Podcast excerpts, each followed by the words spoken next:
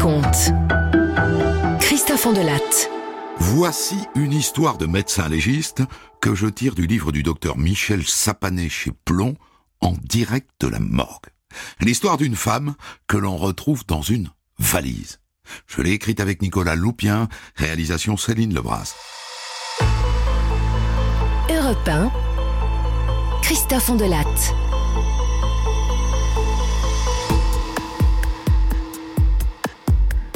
Un jour d'octobre 2013, les policiers de La Rochelle reçoivent un appel.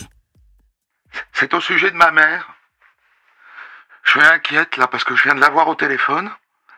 Et elle m'a dit comme ça. J'ai fait une bêtise, j'ai fait une bêtise. Et j'ai pas pu en savoir plus. Et depuis, j'arrive pas à la joindre. Vous, vous- vous pourriez aller voir? Ok. Ils envoient une patrouille. Sur place, les flics tambourinent un bon moment. Y a quelqu'un? S'il y a quelqu'un, ouvrez s'il vous plaît, c'est la police. Une femme finit par leur ouvrir. Cheveux mi-longs en désordre, visiblement pas très en forme. Qu'est-ce que vous voulez? Eh bien, on, on veut juste savoir si tout va bien, madame. C'est votre fille qui nous a contactés, elle est inquiète. Bah oui, oui. Ça va. Oh, c'est ce bruit, là. Les, travaux dans la boutique du fleuriste juste en dessous, ça tape toute la journée. Et puis, euh, il y a les sirènes des ambulances, et puis les hélicoptères de l'hôpital. Oh là là. Ce bruit. Bon. Et là, la dame essaye de refermer la porte. Mais le policier a mis son pied dans l'encadrement. Dites-moi, madame, ça sent drôlement fort chez vous. C'est, c'est quoi, c'est de la javel? Ouais Bah, c'est pour que ce soit propre, c'est tout. Ah, On peut entrer une minute, madame Juste pour être sûr que tout va bien. Ah non, non, non, tout va bien, je vous dis. Mais elle finit par céder. Elle va s'asseoir sur le canapé, le studio est impeccable. Mais il y a toujours cette odeur. Et puis, il y a cette valise à moitié cachée derrière le canapé. Un policier s'approche. La valise est entr'ouverte. Un pied en dépasse.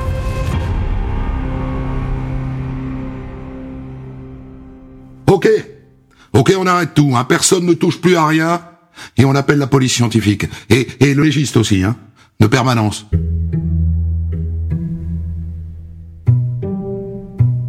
Cette nuit-là, c'est Alexia qui est de permanence. Elle débarque sur place, la valise est là, ouverte, et à l'intérieur, il y a le corps d'une femme d'un certain âge, nue, avec juste un string en dentelle blanche. Elle s'appelait Sylvette.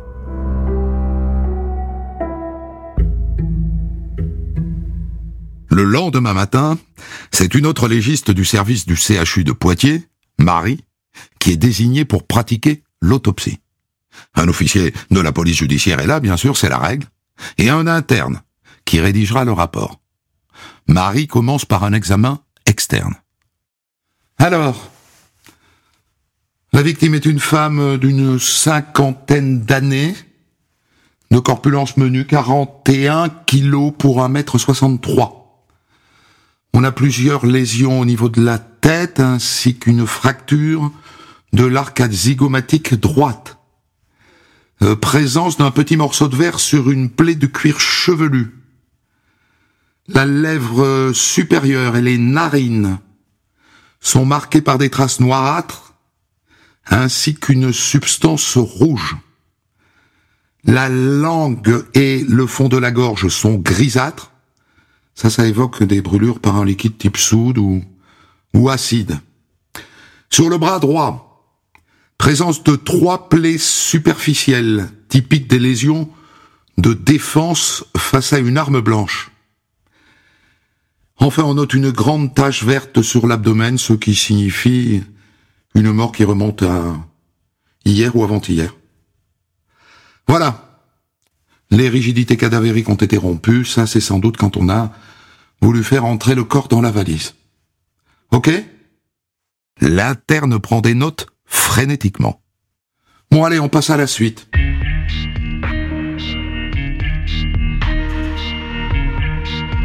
La suite consiste à ouvrir le corps. La légiste identifie quatre plaies au niveau des poumons, à droite et à gauche, et l'une des plaies a atteint le cœur. Le décès a été rapide. Il y a aussi deux plaies au niveau du foie. Et finalement, pas de traces de brûlure dans l'ésophage, donc pas d'ingestion de soude caustique. Après quatre heures de travail, Marie confie le corps aux agents d'amphithéâtre, à eux de lui redonner son apparence humaine. Et puis Marie file dans son bureau, rédiger sa conclusion provisoire, qu'elle envoie immédiatement par fax au procureur. Et elle donne une copie aux policiers. À eux maintenant, sous l'autorité du juge, de dire ce qui s'est passé dans ce studio.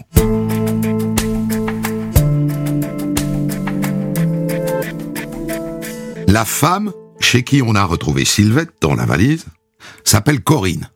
C'est une retraitée dépressive chronique. Et Sylvette, la morte, était sans emploi et sous curatelle. Elles se sont rencontrées trois semaines plus tôt.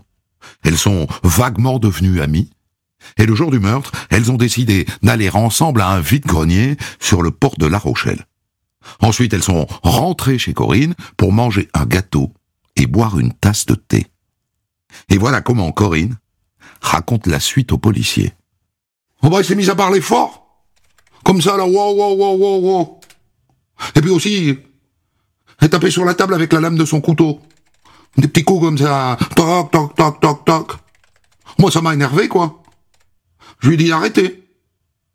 Et là, elle s'est mise à rire, à, se moquer de moi. Et bon, je me suis jeté sur elle. Et je lui ai cassé une bouteille de vin sur la tête. Et après, on s'est battu, ma foi, après, ça s'est calmé. Et donc, j'ai coupé un peu de gâteau, là. Et, elle a recommencé, tap, tap, tap, tap, avec son couteau. J'en pouvais plus, quoi. Alors j'ai attrapé son couteau qu'elle voulait pas lâcher. Et, je l'ai frappé avec le couteau. Euh, combien de fois, je sais plus. au moins trois fois, trois fois c'est sûr. Et, et, voilà, elle est tombée. Et sa tête a cogné le plateau de la table basse, quoi. Elle était morte. Et après, elle a nettoyé à grands coups d'eau de javel. Elle dit qu'elle l'a déshabillée et lavée, qu'elle lui a mis un string parce que ça l'a gêné de la voir toute nue, et qu'elle l'a mise tant bien que mal dans la valise. Le lendemain, elle est allée chez le coiffeur, elle a retiré de l'argent au distributeur, elle voulait rejoindre sa fille en Bretagne. Et puis elle a changé d'avis. Elle s'est dit, je vais me suicider. Et donc elle est allée acheter de l'essence, de l'acide et de l'alcool. Elle voulait tout avaler et se mettre le feu. Et puis finalement, elle a appelé sa fille qui, elle-même, a prévenu la police.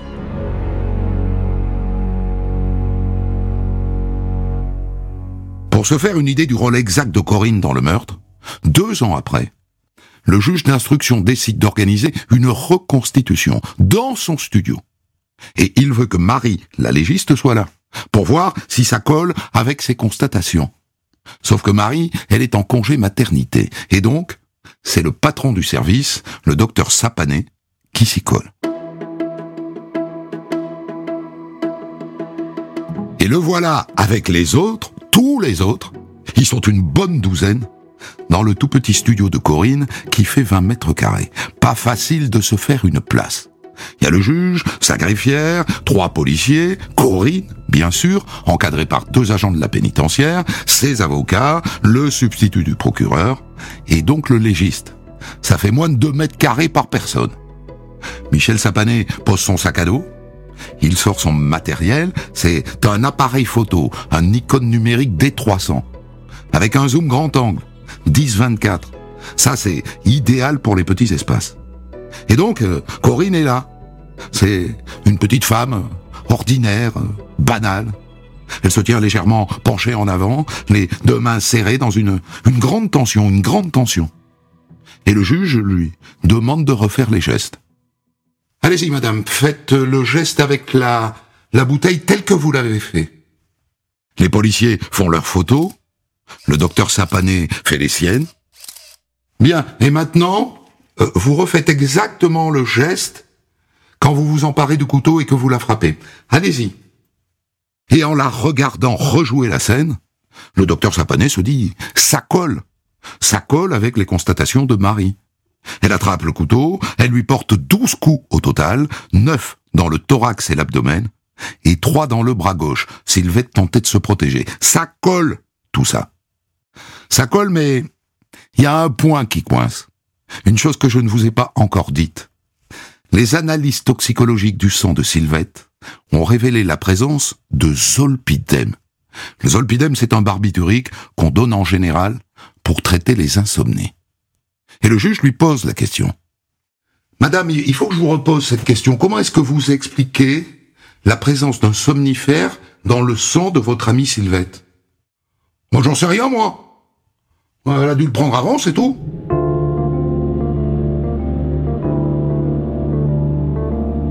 Deux ans plus tard, se tient le procès d'assises à Sainte. Procès auquel assiste, dans le cadre de sa formation, l'interne de l'équipe de médecine légale du CHU de Poitiers. Et le docteur Sapané est convoqué, bien sûr. Comme d'habitude, il arrive très en avance et il va s'asseoir dans la salle. Il a le droit. Et Corinne est là, dans son box un peu perdu tout en noir. La veille, on a raconté sa vie. Et Sapané se fait briefer par son interne qui était là. Bon, elle a raconté euh, sa dépression, ses suicides. Bon, après, elle a pas eu une vie rigolote. Hein. Euh, elle a été violée par son père, comme d'ailleurs ses, ses neuf frères et sœurs, donc vous voyez le tableau. Et puis sa mère, qui était complice du père, euh, qui l'a poursuivie avec un couteau pour qu'elle se taise, quoi. Donc voilà, à 14 ans, elle s'est enfuie de chez elle avec sa sœur, bref. Bref, c'est une pauvre femme, quoi. Comme il est arrivé à l'avance, le docteur Sapané assiste à la déposition des experts psychiatres. Ça l'intéresse toujours, ça. Même s'il y a toutes sortes de psychiatres. Certains, on ne comprend pas un mot de ce qu'ils racontent. Ceux d'aujourd'hui, heureusement, sont pédagogues. Et nombreux. Et surtout pas d'accord entre eux. Le psy qu'il a vu en garde à vue dit qu'elle n'était pas dans le délire, qu'elle n'avait pas d'hallucination, mais que son jugement était altéré. Le deuxième psychiatre, qu'il a vu quand elle était hospitalisée en psychiatrie, au contraire a retenu une forme d'hallucination. Il parle de fureur pathologique. Et il dit que son discernement était aboli et qu'on ne peut pas la juger. Le troisième psychiatre l'a vu en prison et il est d'accord avec le premier. Et donc pour les départager, le juge d'instruction a désigné trois autres psychiatres en leur demandant de rendre une décision collégiale. Alors nous ne parvenons pas à expliquer son passage à l'acte. Hein nous pensons qu'elle ne dit pas la vérité, en quelque sorte, et qu'elle nous mène en bateau. Et donc nous considérons qu'elle peut être jugée, mais en même temps nous considérons qu'elle euh, relève plus de la psychiatrie et des soins psychiatriques que de la détention. Ah, la psychiatrie. C'est pas facile. Hein.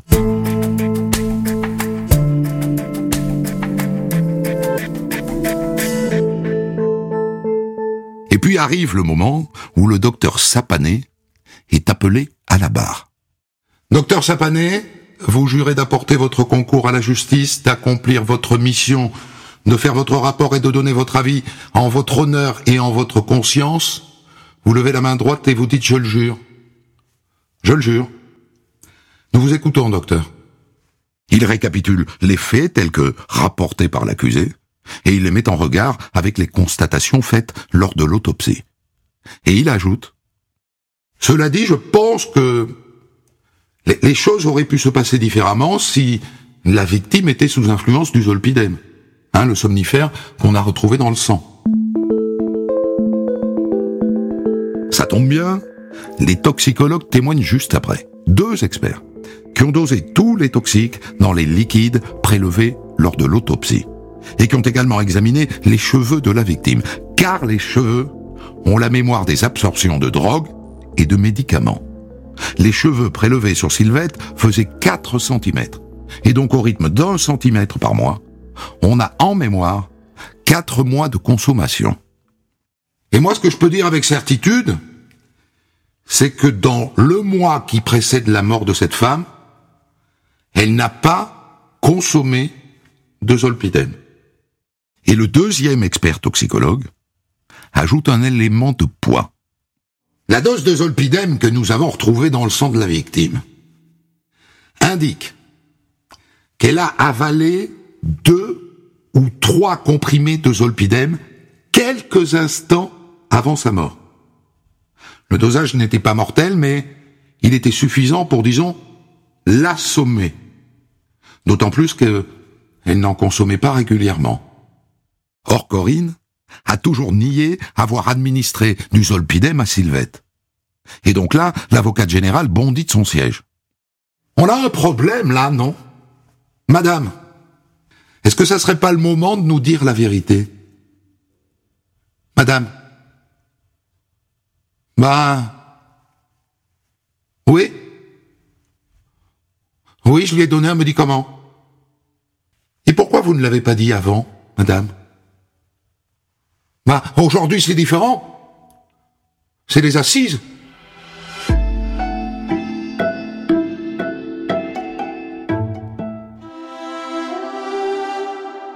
L'avocat de la partie civile plaide. Je rappelle ici le, motif totalement futile de ce meurtre. Parce qu'elle parlait trop fort. Parce qu'elle tapotait sur la table avec son couteau. Et puis vient la plaidoirie de l'avocat général. J'admets qu'on pourrait être tenté de classer ce meurtre comme un acte de folie.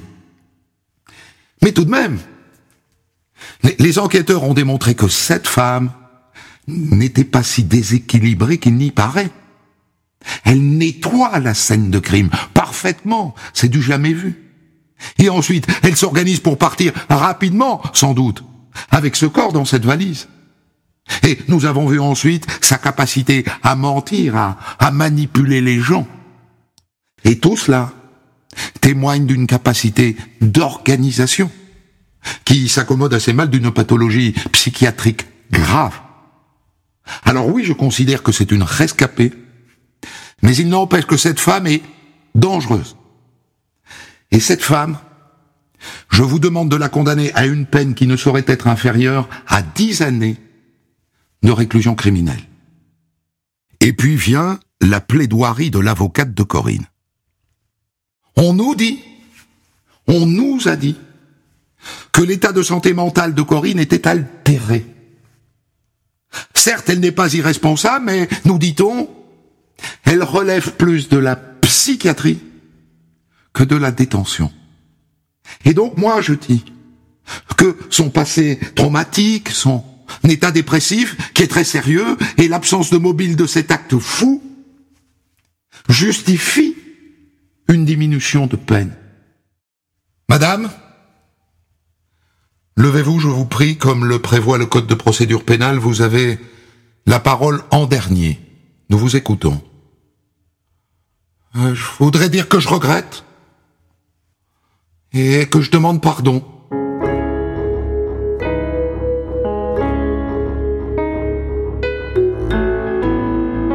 Après plus de trois heures de délibéré, Corinne est condamnée à 15 ans de réclusion criminelle, 5 de plus que les réquisitions de l'avocat général. Et elle ne fera pas appel.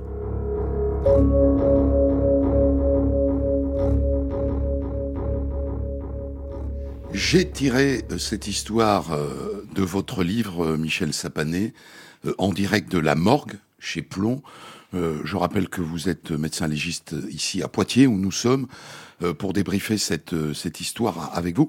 Ça arrive souvent comme ça de reprendre un, un dossier euh, au stade, par exemple, là en l'occurrence c'est de la reconstitution, et de poursuivre comme ça jusqu'aux assises, alors même que ce n'est pas vous qui avez réalisé ni les constatations sur place, ni les autopsies alors ça, c'est une grande nouveauté qu'a apporté euh, la réforme de la médecine légale en 2011, c'est-à-dire que nous ne sommes plus des médecins légistes isolés, nous sommes des équipes. Et euh, une organisation d'équipe, pour que ce soit efficace, euh, suppose que l'un puisse prendre la place de l'autre dans la continuité. C'est tout à fait euh, fréquent, au moins dans mon unité, que ce ne soit pas forcément le même légiste qui fait l'autopsie, la levée de corps, la reconstitution. Euh, Et ensuite euh, Mais ensuite, après, aux assises, ça se décide euh, avec le président des assises en fonction de qui a fait quoi. Mais c'est très important parce que vous imaginez qu'Alexia, dans cette affaire, a fait une levée de corps de nuit. Euh, donc le lendemain matin, elle ne peut pas être à l'autopsie. Il faut être raisonnable. Hein. On a fait, euh, euh, elle a passé sa nuit sur place, plus les heures de trajet. Ça veut dire que finalement, elle a consacré 5 heures au minimum, oui, même 6 heures au minimum de sa nuit. et donc le lendemain matin à 9 heures, faut être raisonnable. Est-ce que vous laisseriez opérer un chirurgien dans ces conditions? Non. Voilà, eh ben pour les médecins légistes, c'est pareil. Donc on passe le relais, mais l'information, elle circule. Et après, on fait, dans ces cas-là, on fait très souvent euh, en fait, euh, une reprise du dossier euh, avec une supervision générale et on fait signer plusieurs experts, ce qui laisse la, la possibilité au président de décider en fonction des problèmes d'organisation. Alors, votre témoignage au, au procès est, est, est, intéressant et, et, la manière dont vous racontez le procès aussi, parce que vous êtes l'un des acteurs de la chaîne euh, judiciaire et euh, euh, on sent que vous vous amusez d'autres acteurs que sont les experts psychiatres. Vous êtes l'homme de la science dure et l'expert psychiatre est l'homme de la science molle. Ça, ça, saute aux yeux dans ce procès. Ils sont trois, ils sont pas d'accord. On en nomme trois autres qui sont pas d'accord avec les trois précédents. Donc c'est extraordinaire. C'est la science la plus molle de l'expertise euh, légale. Alors, votre expression va pas plaire à mon équipe où j'ai une grosse représentation de psychiatres. Oui. Voilà. Mais c'est, enfin, dans mon équipe, ce sont des psychiatres qui ont la tête sur les épaules, mm. euh, qui font partie de, de ces gens qui, euh, d'abord, ont une grande capacité à expliquer, euh, y compris dans les incertitudes pour ce qui concerne le discernement, son abolition ou sa diminution du discernement. Après, c'est vrai que de temps en temps, on est quand même surpris qu'on puisse penser qu'un système qui est organisé, préparé, comme ici, c'est-à-dire la préparation, il y a cette prise de zolpidem, évidemment, mmh. qui, met en l'air toute la défense de la victime. Mmh. C'est avant, donc c'est réfléchi.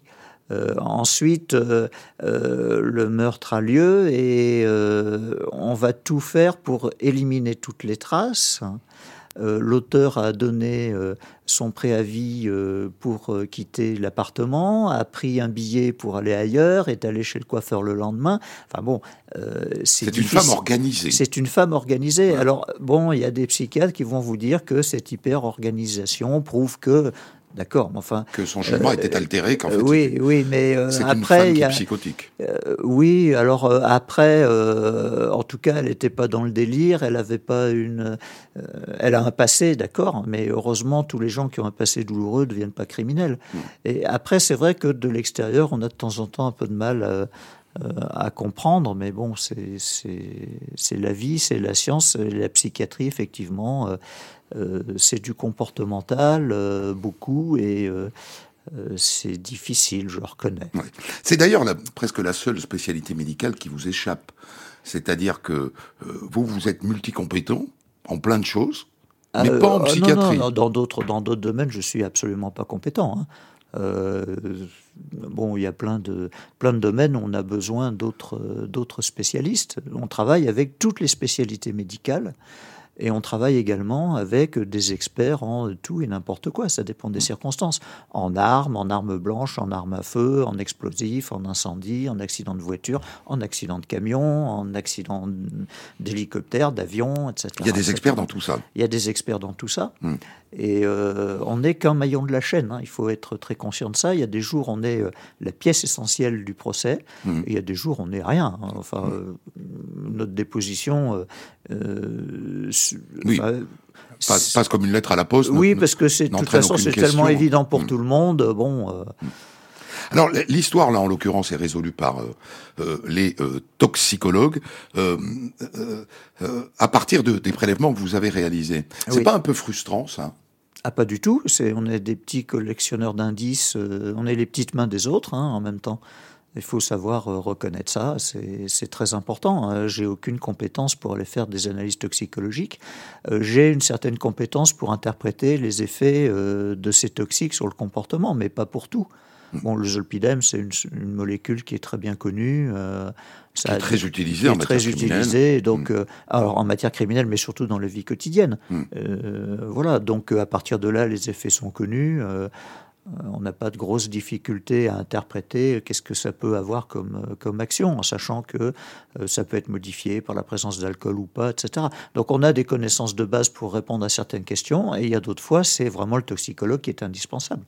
moi, évidemment, j'étais passionné par cette histoire de cheveux. Je pense que les gens qui nous écoutent apprennent quelque chose là. Euh, nos cheveux, donc euh, aussi longs soient-ils, à chaque centimètre, on garde un mois de mémoire de la consommation de drogue et de toxiques. C'est ça? Oui, euh, médicaments toxiques, alcool, euh, tout un tas de choses, parce que le bulbe, qui est la partie euh, vivante, va, Ouais. fi- va prendre ce produit, en le transformer éventuellement et l'inclure dans la kératine qui représente la substance morte de votre cheveu. Et donc, Donc, si mes cheveux font 10 cm, il y a 10 mois de 10 mémoire mois, oui. de ma consommation Oui. uniquement de drogue et de toxiques. C'est-à-dire Euh, bah, alcool aussi. L'alcool Donc, aussi. Tous les, tous les xénobiotiques, ce qu'on appelle les xénobiotiques, c'est-à-dire les substances étrangères. euh, alors tous ne sont pas forcément métabolisés par le cheveu, mais euh, c'est vrai que les toxicologues ont là une, une voie d'accès au passé médical et toxicomane des gens. Qui est- Donc, pour commettre le crime parfait, il faudrait raser la victime après. Si on a rasé la victime, vous ne savez pas qu'elle a pris du zolpidem. ou enfin, on aura d'autres, on ira chercher ailleurs. Est-ce que ce qui Mais va je ne vais les pas che- tout vous dire, je voudrais pas donner les recettes. Est-ce que ce qui va dans les cheveux va aussi dans les poils et, Oui, oui. les poils du pubis, par exemple, Euh, ou oui, les oui. dessous de bras? Oui, Donc, il faut aussi raser intégralement. oui. D'accord. Les sourcils aussi. Les sourcils aussi ont la Bien mémoire. sûr, oui. Hmm. Bon, ils poussent moins. hein. Ça, c'est important parce que ce que Non, vous non, on dit pas tout, hein, parce que, attendez, c'est comme la police technique scientifique, si vous saviez tout ce qu'ils sont capables de faire. Non, mais c'est pour ça le crime, euh, le crime parfait. Alors, attention, que- hein, on, fait, on fait la différence entre le crime gratuit Ouais. et le crime parfait. Le crime parfait, c'est celui dont vous avez profité, soit psychologiquement, soit financièrement, et pour lequel vous n'êtes pas pris. Il suffit pas de faire pas vu, pas pris. hein, et on peut même être jugé pour euh, un cadavre qui a disparu et qu'on n'a jamais retrouvé. Qu'est-ce qu'il y a d'autre comme organe qui garde de la mémoire comme ça? Oui, il y en a d'autres encore. Lequel? Ah, je dis pas. Ah, vous voulez pas que je puisse commettre le crime Ah non, parfait? non, non, non, non. Michel Sapanet, je vous remercie de raconter toutes vos histoires dans des livres. Euh, le livre s'appelle En direct de la morgue. Il est publié chez Plomb. Des centaines d'histoires disponibles sur vos plateformes d'écoute et sur europe1.fr.